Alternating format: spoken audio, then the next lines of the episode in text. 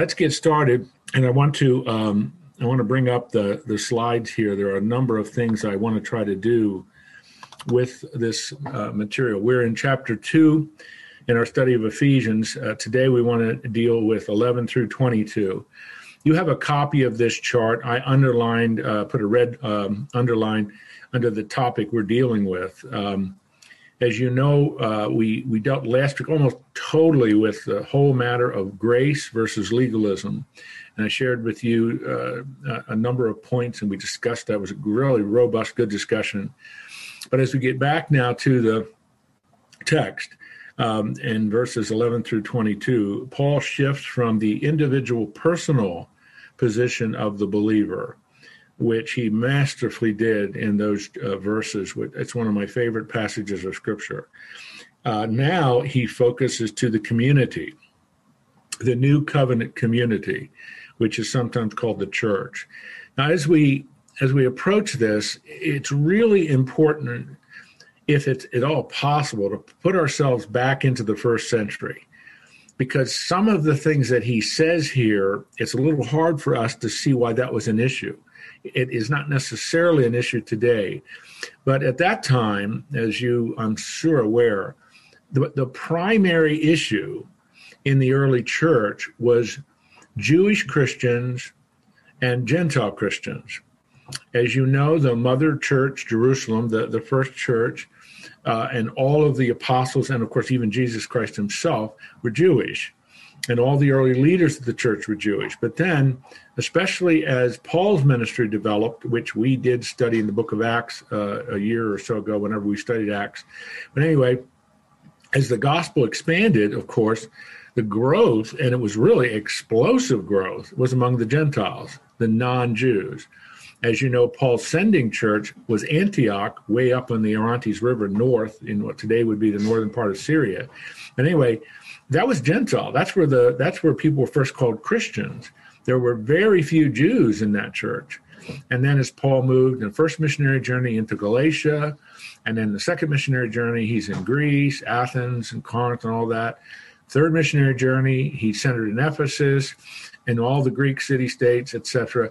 I mean, Gentiles by the hundreds and thousands and tens of thousands and eventually hundreds of thousands are coming to Christ. And this created a division. This created an issue because many of the Jewish Christians, and this is part of what the book of Galatians is all about, this is part of what even some of the pastoral epistles, 1 Timothy especially, are all about. And it was like an erosion for the Jews of the purity of the law.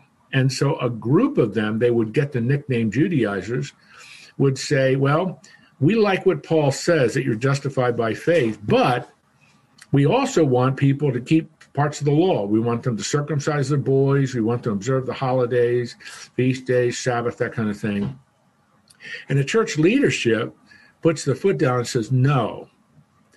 And so what Paul is addressing here is all, in this passage, 11 through 22, all of the differences between Jew and Gentile, all of the differences that were defined by the law, which was given to the Jewish people to be used as a missionary outlet to reach everyone else, is largely broken down.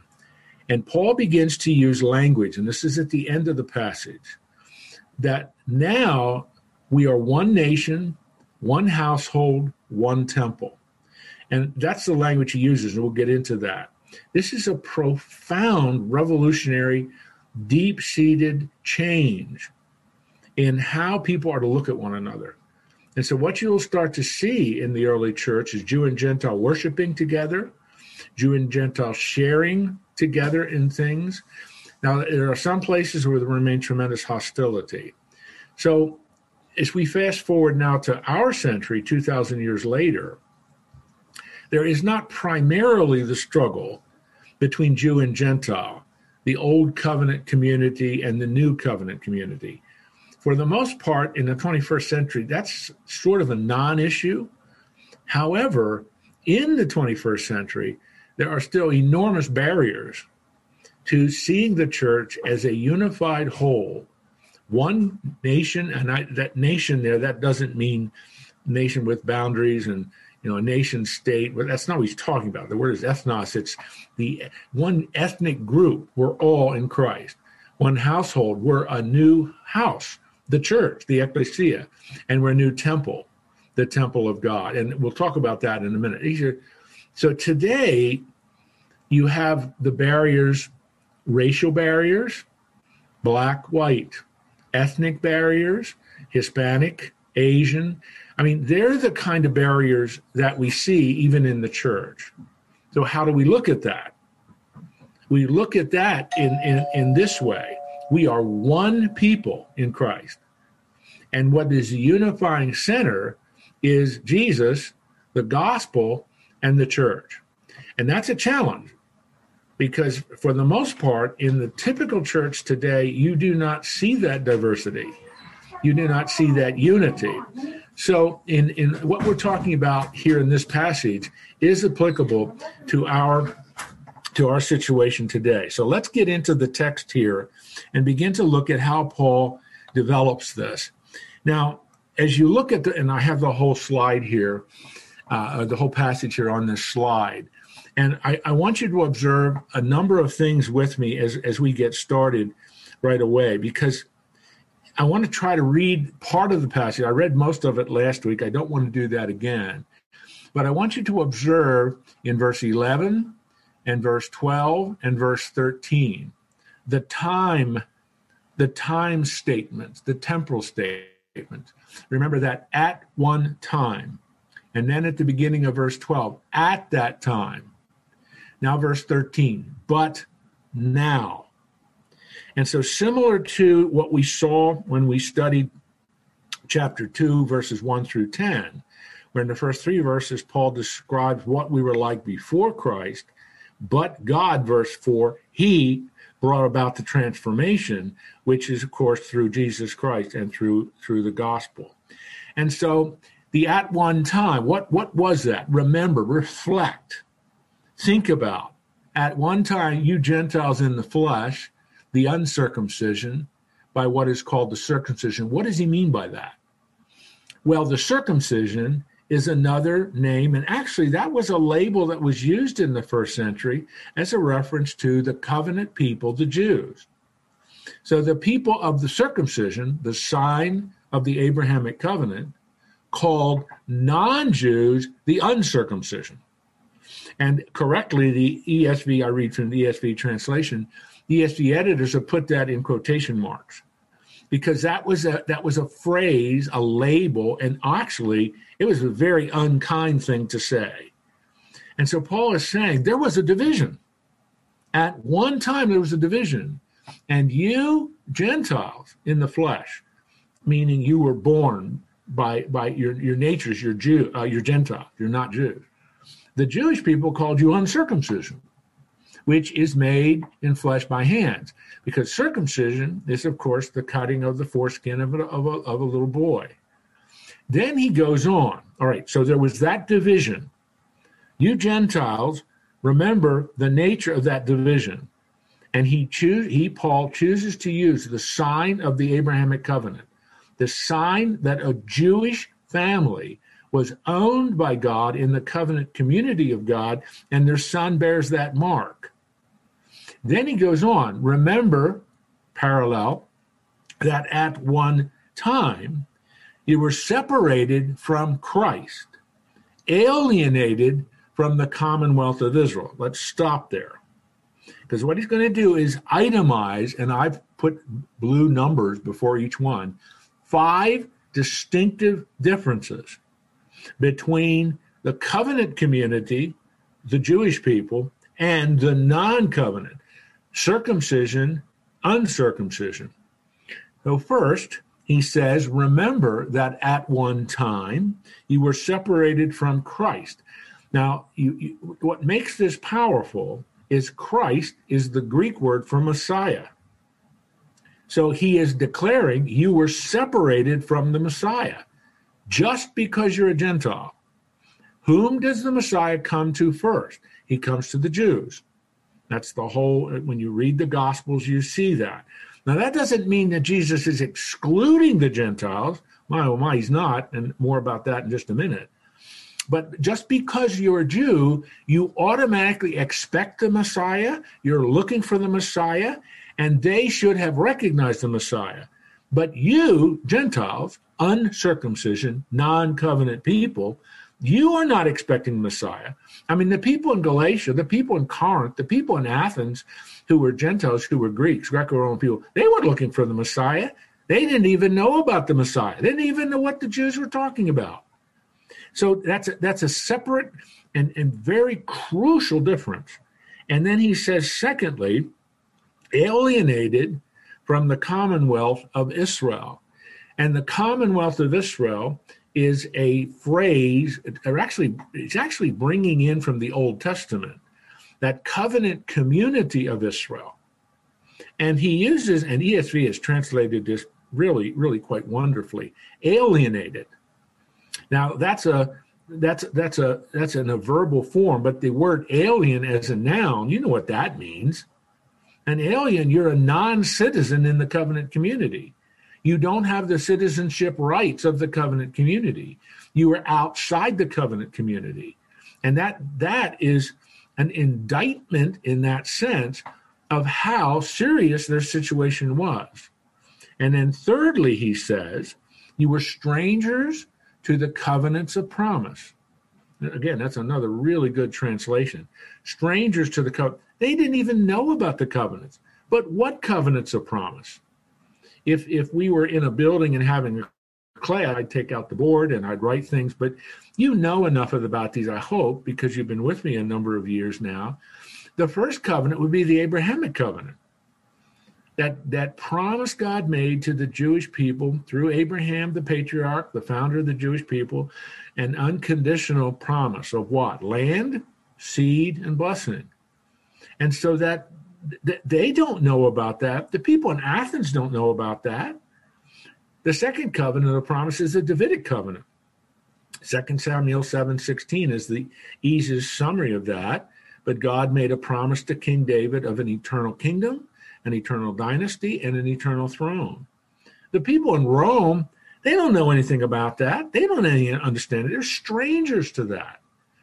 So when Paul says that, that's natural. That's understandable, that's sensible. But then thirdly, because you are separated from the Messiah, alienated from the covenant community, strangers to the covenants, you have no hope. And that is the most significant characteristic of the Gentiles. If they don't hear about the Messiah, and they don't hear about the promises that God has made to the human race through the Jews. Because remember, Jesus said to the woman at the Samaritan well in John chapter 4 that salvation comes through the Jews. Jesus is a Jew. He's coming to the Jews first. So the consequence of this situation of despair is no hope, and then without God in the world. You have no relationship with God. You have no understanding of who the true God is. And so these five characteristics of the difficult situation of the uncircumcision, again, using that pejorative term that was used by many Jewish people, is illustrating and then summarizing the really desperate situation of Gentile people. They're not aware of it, but that's how desperate it was. And so who acts? Who acts to change this? Verse 13, but now in Christ Jesus. And so that little phrase in Christ or in Christ Jesus is used 242 times in the New Testament to describe that sphere of blessing. You put your faith in Christ, you're now in that sphere, if you will, that circle of blessing. The 33 things that happen to you when trust Christ are defined in that circle of being in Christ. But now, in Christ Jesus, you who were once far off, uncircumcision, have now been brought near. How? By the blood of Christ. For this to occur, Jesus had to die. Jesus had to shed his blood. Jesus had to atone for sin. So what Paul is now stressing here is the death, burial, and resurrection of Jesus Christ, his mission, why he came to earth, why the incarnation was necessary. He now focuses on the rest of the chapter to deal with how did this change the relationship between Jew and Gentile? How did this change this barrier between Jew and Gentile? How did this alter the relationship between these two hostile groups spiritually? Paul uses a crucial word, verse 14, for he himself is our peace. How were the Gentiles who were alienated from the covenant community, did not know about this Messiah, strangers to the covenants, without hope, without God, how did this finished work of Christ change things? How did he bring those who are far near? He himself is our peace. Now, the Greek word for peace is eirene. We get our proper name, Irene, from that. That happened to me and my daughter-in-law's name. But eirene, but the Hebrew word is shalom. And I suspect that Paul really has that in mind here. I mean, he's writing in the Greek language. But when he uses that term, and he will explain that here in just a little bit, he is our shalom. And that Hebrew word shalom, and very similarly, the Greek word eirene, has the idea of all things are now right with God. All things have been settled with God. And because all things are right and all things have been settled with God, all things are right and all things have been settled between you and the Jews.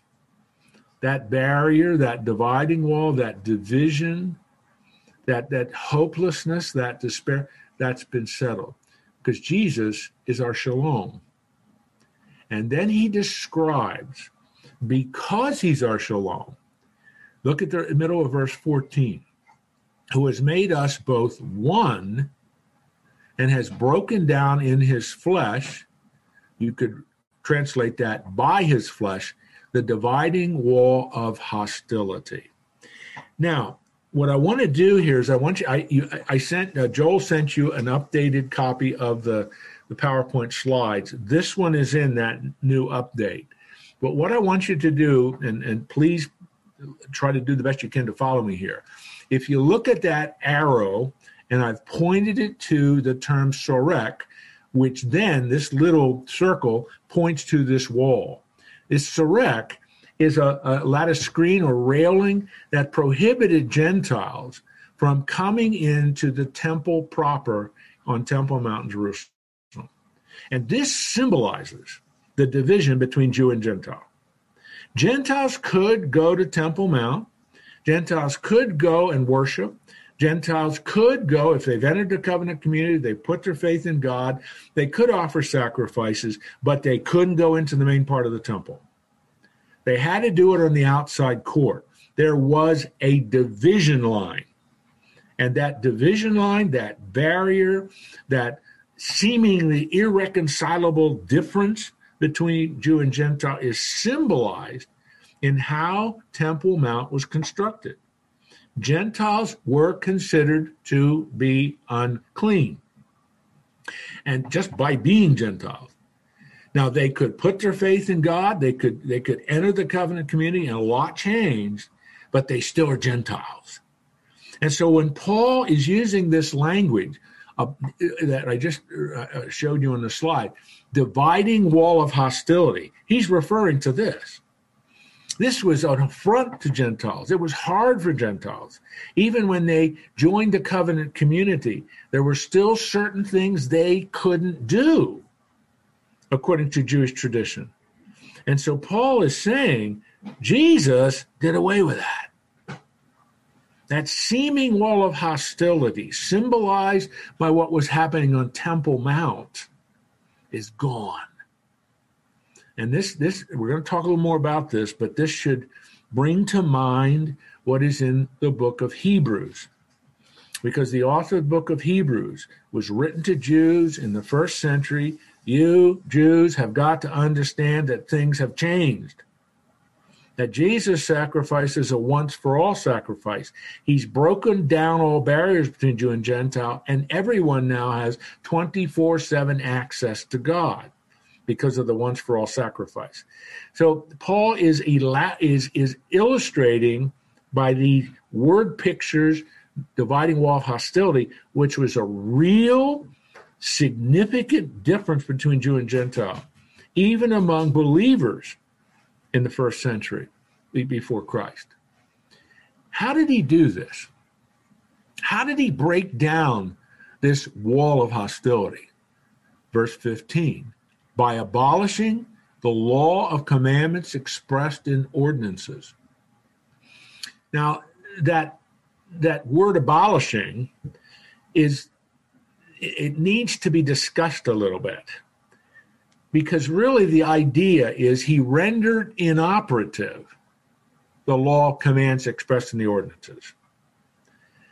How did he render inoperative the law of commandments expressed in the ordinances?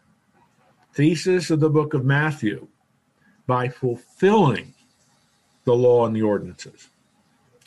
And so ESV has chosen to translate that Greek term abolishing. That's not an incorrect translation, but it doesn't capture, in my judgment anyway, that's why some other translations choose something a little different. It doesn't quite capture what is really going on here. He sets it aside. He renders it inoperative. Why? Because he fulfilled it. By it, I mean the law expressed in the ordinances. Now see, that too is another dividing line between Jew and Gentile. Because the Jew, before they come to faith in Christ as their Messiah, looks at the law as the key defining element of their life, keeping the Sabbath, etc., etc. For the Gentile, that's not even an issue. But with Jesus' completed, finished work, that difference is set aside. It isn't saying anything about the law, because in Romans 7:12, Paul says the law is good and righteous and perfect. The problem isn't the law. The problem is the sinner, who's the human being. So Jesus fulfills all those obligations of the law, therefore rendering inoperative, setting aside another dividing point between Jew and Gentile. It's no longer an issue. It was before Christ. It no longer is an issue. It's been set aside. It's been rendered inoperative. And then he goes on. By abolishing the law, the command expressed in the ordinances, that, and this is the intended result, that he might create in himself one new man. Now, unfortunately, in the 21st century, that has all of the affront of it's just a male. That's not what it means. It's gender neutral. But what he's referring to is a new entity, something before AD 33 that didn't exist. After AD 33 is the year, April of AD 33 is when Jesus died on the cross and was resurrected. Before that, there was no church. After that, there is. Something new results. Some new institution comes into being. Some new entity comes into being. That new entity is a new man. It's the church. It's Jew and Gentile united together. In place of the two. What's the two? Jew and Gentile. Now there's one. Who's that one? You're a member of Christ's Ecclesia.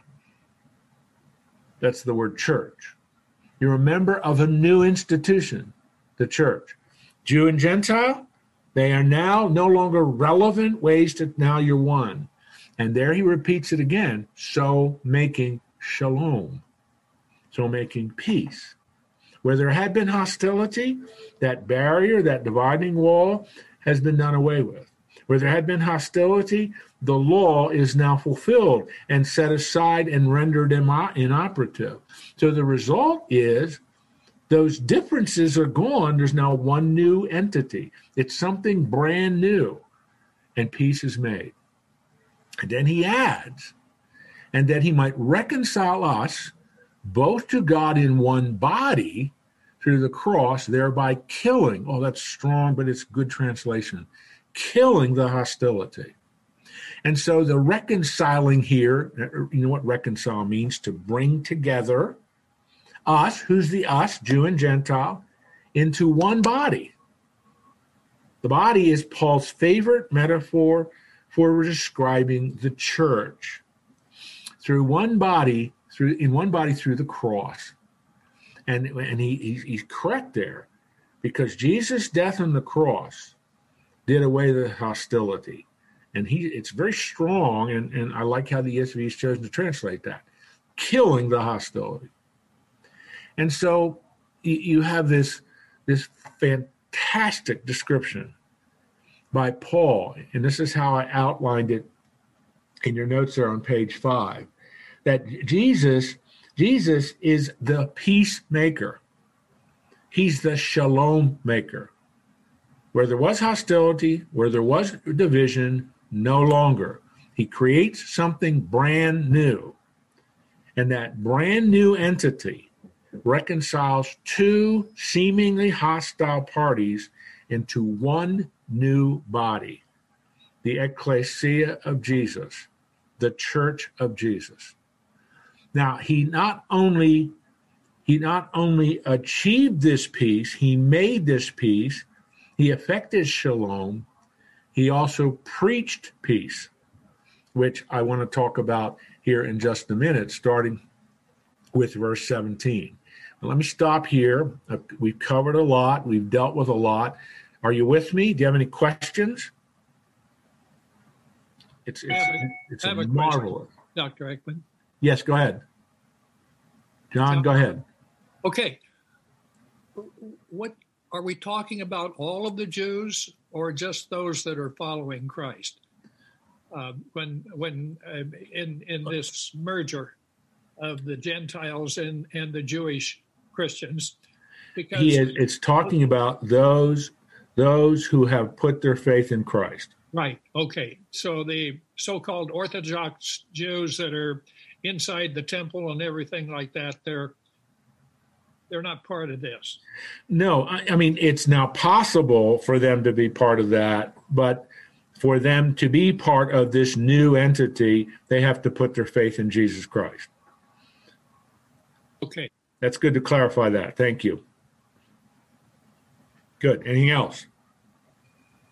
Can you give a current day application of this? Because what's rolling through my head is, if you were a Hindu looking at Christians globally, the church, Catholic, Protestant, Lutheran, Anabaptist, evangelicals, let's go down the list of Christians and how we label ourselves. Because in my mind, I almost feel like the Catholic Church feels like they are the Jerusalem First Church, right? Don't cross this wall. You don't do it the way we do it, kind of a thing, right? Very canon related, very very methodical in how they do things, right? Now, can you give kind of a compare and contrast to modern day with this? Well, Glenn, you're wanting me to open a Pandora's box here, and I kind of would like to keep it closed. That's for another day? Okay. No. I'm being a little facetious there. I'll answer your question, but I'll answer it in this way. What you are saying, and even as you gave some illustrations to it, for a person who is completely outside of Christianity, not only spiritually, but in even a cultural sense. And you used a wonderful example, a Hindu, for example. This is a challenge that often when, for example, a Hindu or a Buddhist or even really a Muslim hears the word Christian, what they're really thinking about here, what they're really framing in their mind in terms of understanding, is an institution, a structure, a hierarchy, etc. And that's unfortunate, because what the Apostle Paul is talking about here is not an institution, not a hierarchy, not a building, not a structure. He's talking about a relationship. The church is the body of Jesus Christ. That's a relational concept. And therefore, for you and me, as I do not like the word evangelical anymore, you and I as biblically centered Christians, our focus, and the focus is, I've talked with Hindus and Buddhists and Muslims. I've talked with more Muslims than anybody else. But I try to state it this way. I'm not talking about a structure. I'm not talking about a building. I'm talking about a relationship with the living God. And that relationship with the living God is possible through his son and what he did for us on the cross, what we celebrate at Easter. That's how I usually put it. And that relationship is established by putting your faith in what he's done for you. That's, you see what I'm saying? That's totally getting away from structures, buildings, hierarchies. That's focusing, and this is what Paul is focusing on in this point. What God did for you individually, chapter 2, 1 through 10, God has done corporately for all people who have put their faith. The people that are being described in 1 through 10 are part of some new entity, which he's describing in 11 through 22. And that new entity is called the church. But it has a lot of other metaphorical meanings. He's going to end up here at the end. It's the new temple of the living God, which is an extraordinary statement for a Jewish person in the first century to hear. But it's part of Glenn, what I think you and I have to intentionally try to, what are those preconceived barriers that people have that are cultural and spiritually outside of biblical Christianity? We have to anticipate that what they are and immediately neutralize them by stressing that biblical Christianity is about a relationship. It is not about a structure, a hierarchy, a building. And that, if I can get past that with a person, there's usually more of an opportunity then to talk about some substance and some content that has nothing to do with structure or even tradition. So, Glenn, that's a way in which I would start to deal with some of what you're expressing in your concern. Does that help a little bit? Sure. You with me on that? Okay, good. Okay, that was really a good question. All right, anything else? Now, following my outline, then in verses 15 and 16, excuse me, verses 17 and 18, Paul switches a little bit. He is our shalom. Now he focuses on, he preached shalom, preached peace. And he came and preached peace to you who are far off and peace to those who are near. Now note that, because that's following what he had said earlier in verse 13. Who are those who are far? Gentiles. Who are those who are near? Jews. Jesus preached shalom to both. And that, if you look at the gospel accounts, you see that Jesus did that. Jesus not only preached in Jerusalem, not only preached in Galilee, he preached up in Tyre and Sidon, which was Phoenician country. He preached up at Caesarea Philippi, which is Gentile country. He preached in Perea, which is Gentile country. So Jesus is preaching to both. And through his apostles, Paul, who wrote this, he's still preaching them. Same message. Peace to both, shalom to both, the same message. You come to a relationship with the living God through putting your faith in Jesus Christ and his finished work. That's the message of peace. And so Paul says, because he was our peace preacher, verse 18, for through him, or by him, you could translate that, and the him is Jesus, we both have access in one spirit to the Father. Now, I put there in blue and put it in brackets, verse 18, there's a reference to the Trinity, just like we saw in chapter 1, verses 3 through 14. That's why Ephesians is sometimes called the Trinitarian epistle. Paul keeps bringing that up. But notice that word, access. That is a key word in the book of Hebrews. That is a key word that is used when in the gospel accounts, when it tells us that when Jesus died on the cross, the curtain, which was about 4 inches thick, that separated the holy place and the Holy of Holies in the temple, was rented. It was torn. Now access to God is available to all because of the finished work of Jesus Christ. You put your faith in him, in his finished work. You now have 24/7 access. But this is wonderful how Paul does this. It's exactly what Jesus said.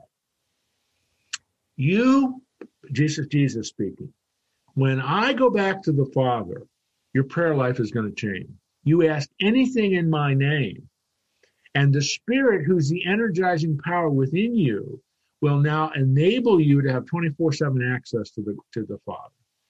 And so you have this wonderful expression now of the new relationship we have with God, where before we put our faith in Christ, our relationship was condemned sinner to the judge of the universe. Now it's child and heavenly Father. And this wonderful dynamic that it is the Holy Spirit who is that energizing force of the new covenant community now enables us and empowers us to have this access. And so then the result of all this, the result of everything he's been discussing from verse 11 to verse 18, you are no longer strangers and aliens, but you are fellow citizens with the saints. Now, I just put in brackets because the language there is like you're part of a new entity, too. This new entity is a new nation. It's no longer the nation of Israel. It's the nation of Christians. And we call the citizens of that new nation of Christians saints. And then he adds, and members of one household, the family of God. And that's part of what stems and flows out of Father. So new citizens, new household, new family, and then last two verses, new temple. Now, just think about that for a minute. You're speaking to a Gentile who has now been exposed to the gospel message, is now reading the Old Testament, is now exposed to the Word of God, and is reading about all of these things in the sacrificial system and all of that. Paul's just explained, one, why that was necessary, and two, how Jesus fulfilled all that. And now that is all set aside because now there's one new nation and everybody's a saint and a citizen. There's one new family and everybody's a child.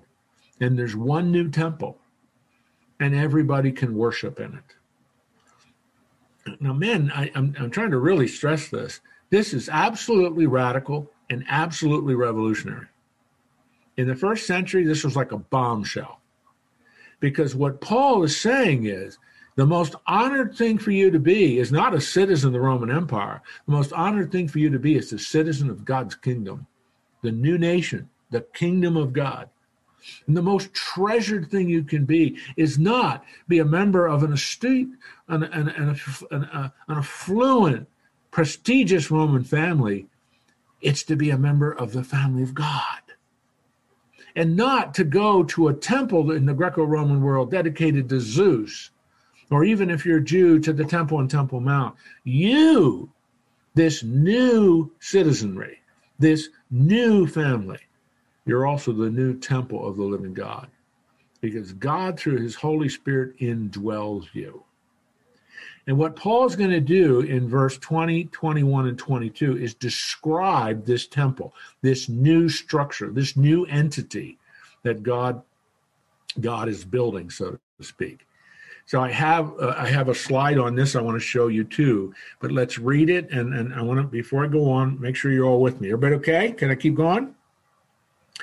All right, now let me read verse 20, 21, 22 together. And you'll notice how I put little blue terms and underline them in brackets because he's talking about the foundation of this new entity, the formation of this new entity, and the function of this new entity. The foundation. It's built on the foundation of the apostles and prophets, Christ Jesus himself being the cornerstone, in whom the whole structure being joined together grows into a holy temple in the Lord. In him you also are being built together into a dwelling place for God by the Spirit. And so if you let me now go to this structure here, you have a copy of this. On the left-hand side is not a very good drawing, but it's nonetheless a drawing of the church. And you'll notice that the cornerstone is Jesus. And it's built on what the Old Testament prophets stated and what the New Testament apostles have declared. And then it grows into that. So it's starting at the bottom, the formation is Jesus. But that formation, he's the cornerstone, is also built as a foundation on the Old Covenant prophets, the Jeremiahs and Isaiahs and Micahs and Habakkuk's, etc., of the Old Testament, which Jesus Christ fulfilled all those prophetic oracles. And then the New Covenant apostles, starting with the 11, and then Paul and Philip and many, many, many, many others, they form that foundation. And it is formed into a new structure, the new temple of God. And that new temple of God has a function. It's the dwelling place of God the Holy Spirit. So the church is the new covenant community and the new temple of the living God. Now remember when Paul wrote this epistle, the temple in Jerusalem still stood. And that again is what he is arguing in these verses. That old temple on Temple Mount is irrelevant. It's no longer necessary. It's no longer needed. It was a tremendous blessed of God. That's where the sacrifices occurred. That was important, but it's been fulfilled and completed, set aside now, rendered inoperative by Jesus. Where is the new temple? It's the covenant community, the new covenant community, indwelt by the Holy Spirit. And then he isn't talking about it here, but in 1 Corinthians chapter 6, verse 19. He says, individually, each one of you is a new temple, the temple of the living God. You're indwelt by the Holy Spirit. And so the imagery, which is a part of the old covenant, is transferred into the imagery of the new covenant. So just think about that for a minute. The old covenant had a priesthood. Does the new covenant have a priesthood? Does the old covenant have a high priest? Does the new covenant have a high priest? Yes. Jesus is the high priest. Hebrews argues that. Are there priests? Yes, you and I are the priests of the living God. We now represent him. And where? In his temple. Is there a temple in the new covenant? The temple is the new covenant community. It's the church. It's not that building down the street on a corner. It's the organic body of Christ, and it's individually and corporately indwelt by the Holy Spirit. So Paul, he's using, now listen really carefully to this sentence. He's using the language of the old covenant to establish some continuity with the new, but the new is totally different. Same imagery, same language, but totally different. Why? Because Jesus Christ set aside, rendered inoperative, the old because he fulfilled it, and instituted the new. There's some continuity, but there's much discontinuity between the old and the new. And you and I are a part of that new covenant community, which Jesus also calls the church. And so as we go back to this meaning these verses, it's I keep saying this, but this is absolutely awesome what Paul is doing here. And for you and me, we read it and we acknowledge how awesome it is, how extraordinary it is. But you've got to remember what this would have been like in the first century. This is radical stuff. This is radical, revolutionary stuff. And for people to process this and internalize this, this is the key to that sanctifying growth that Jesus wants in each one of his believers. Let's put it another way. There's probably no chapter in the Bible quite like chapter 2. Verses 1 through 10 summarizes your new position as an individual believer, an individual saint by faith in Jesus Christ.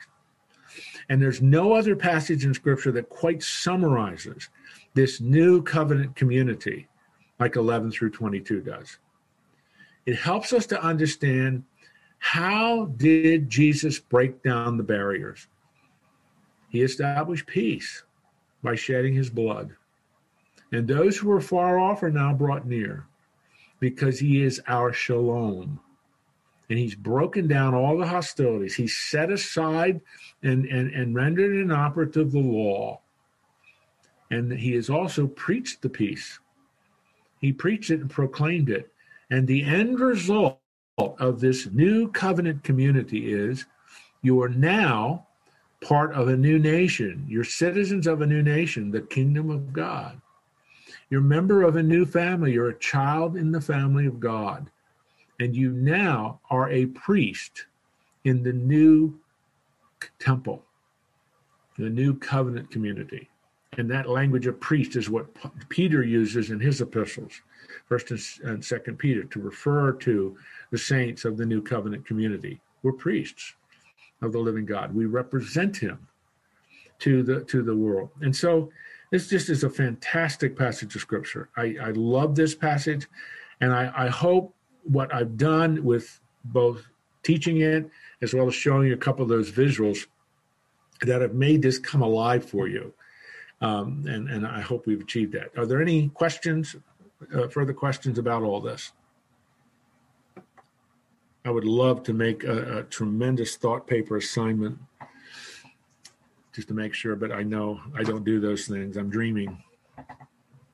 There's an old song, "Dream Along With Me, I'm on my way to you." That's what I do. All right. Any questions? All right. If there are none, then we're going to begin. What time is it? We got about 10 minutes or so here. We're going to begin chapter 3, and it's a very different section, and it's appropriate. I'm trying to get.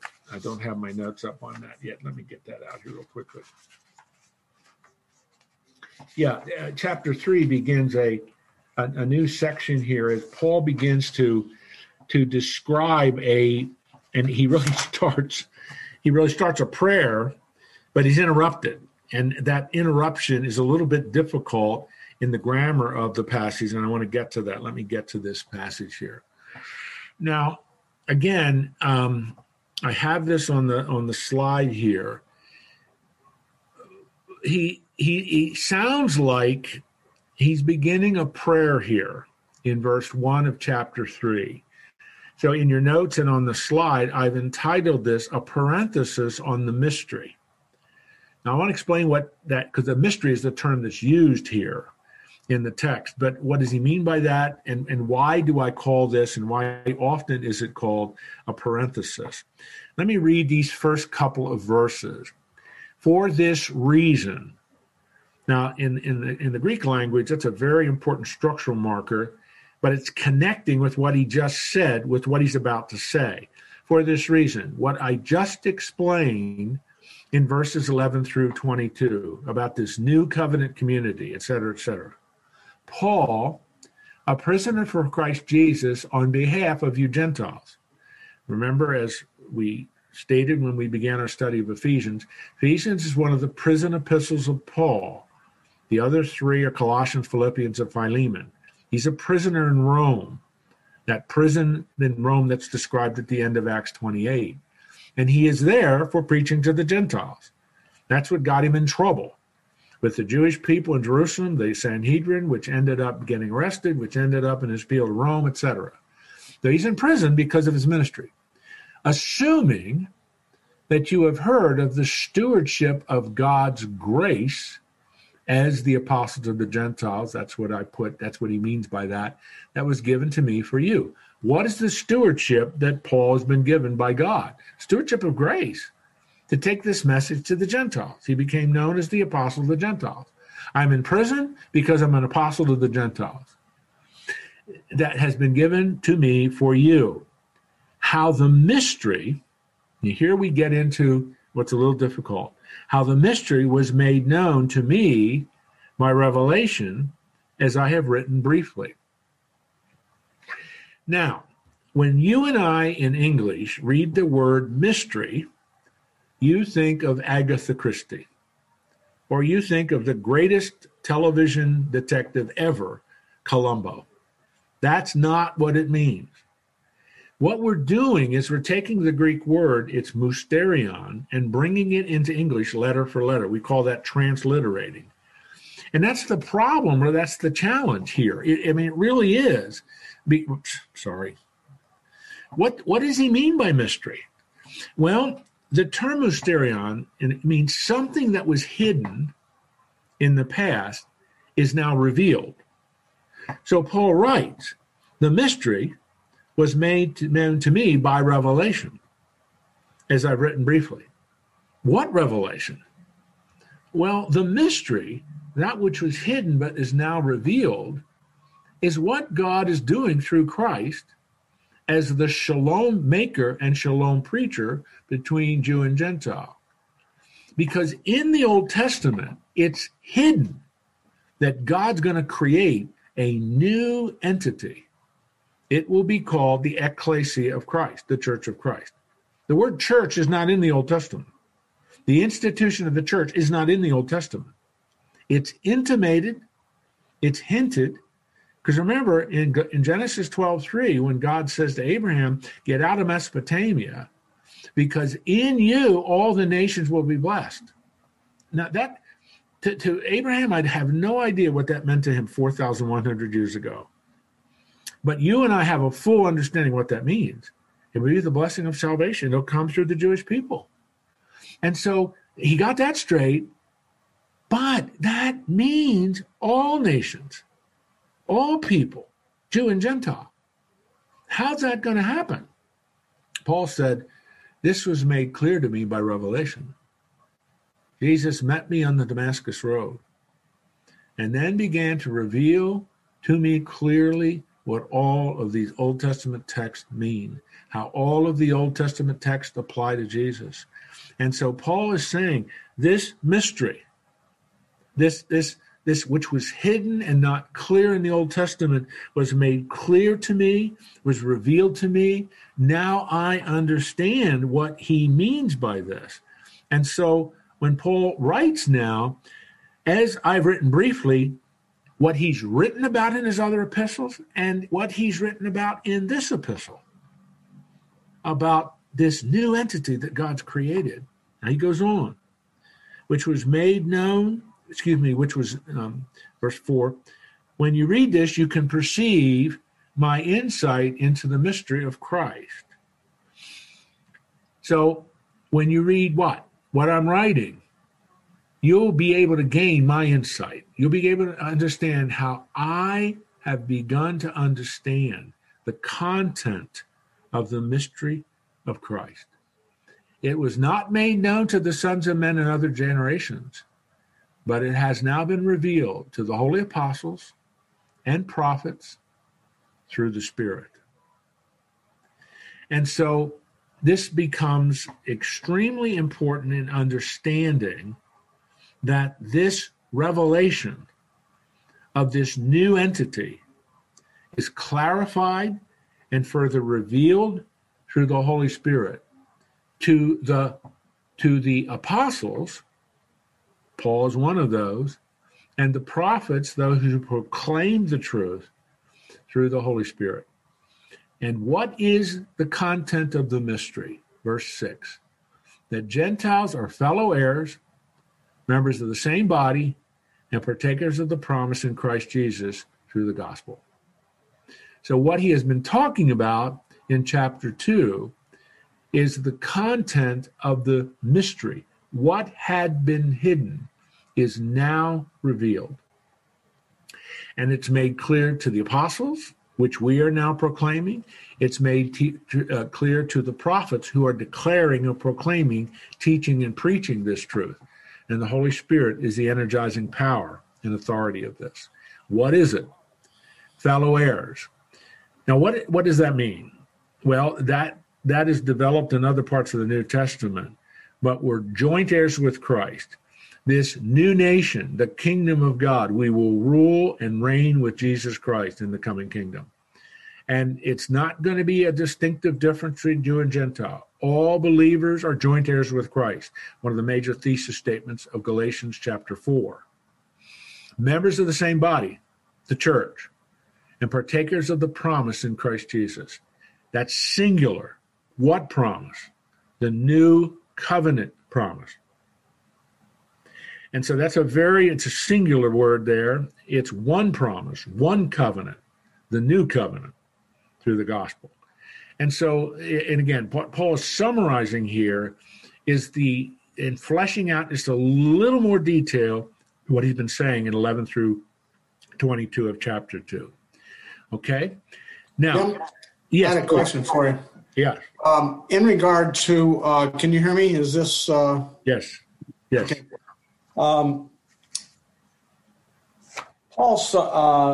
Saul studied under Gamaliel, right? That's right. That's right. Which was a very learned Jewish teacher. But then after this revelation on the road to Damascus, did he engage in further study? Did he go off and study for some period of time to further understand what was being revealed to him on the road? Absolutely. Absolutely. As a matter of fact, and you can work through this as you study Galatians 1 and 2 as well as Acts.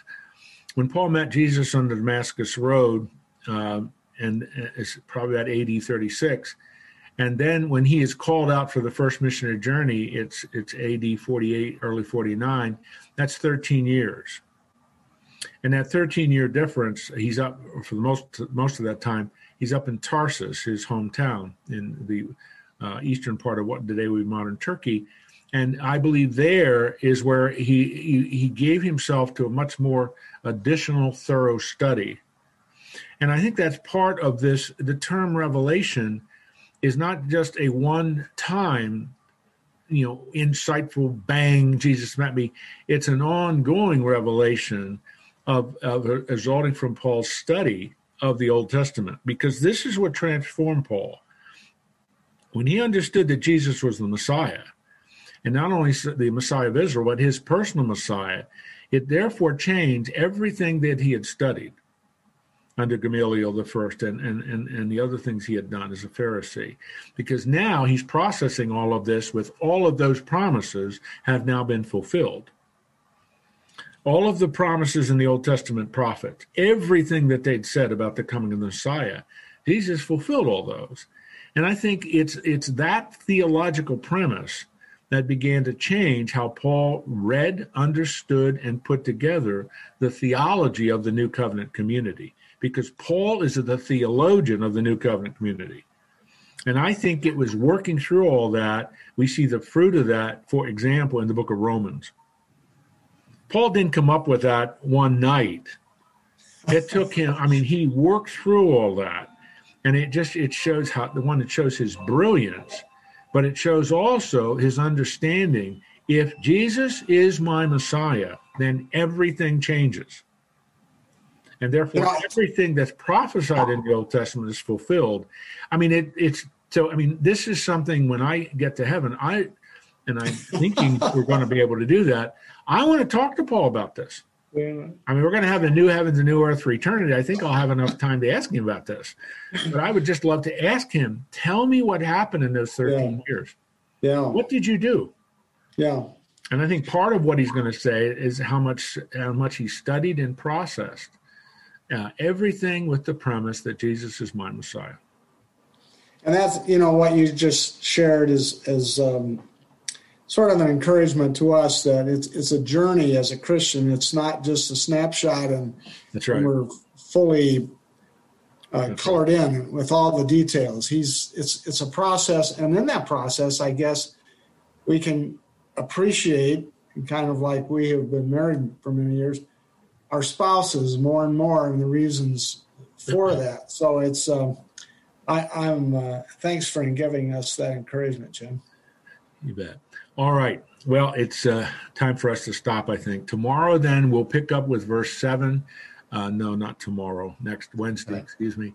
We'll pick up with verse 7, and it's kind of like he goes off on a tangent, and I'll explain what I mean by that, but it's another wonderful passage. So It's I hope you're agreeing. This is a rich book that's very worthwhile studying, and it gives us insights that we don't quite get from other books of the Bible. It's one of my favorite books. I love to teach Ephesians. Okay, I'm going to pray. Lord, we are grateful for the book of Ephesians, for the Word of God, inspired by the Holy Spirit. And you promised in John 16 that the Holy Spirit would be our teacher, would be our guide. The one who inspired it is the one who teaches. I'm merely the instrument. Your Spirit is the one who's teaching, the one who is helping to internalize these grand truths. This is part of the transformation process. This is part of growing on that journey to become more and more like Christ. And I just thank you for the privilege to be that as the instructor. Thank you for each man, all that is going on in their lives. Pray that you'll help them and give them special enablement and grace for all that you're asking them to do. Help them in their special needs or requests. You know their heart. You know what the areas of need are. So, Lord, meet each one according to your perfect will. I pray for each one that they can also be strong, determined, men of faith who are not shaken by all of the things that are happening around us, men whose boots are dug deeply into the Word of God, who did not waver and blown by the winds of doctrine that are false and distorted, but know what we believe and affirm in what we believe so that we can stand and be the men of faith that then seek to represent you well in this dark world. Help us to do that and be that in Jesus' name. Amen. All right, man, we'll see you next week. Thank you very much. You're very welcome. Thank you, everyone. Thanks.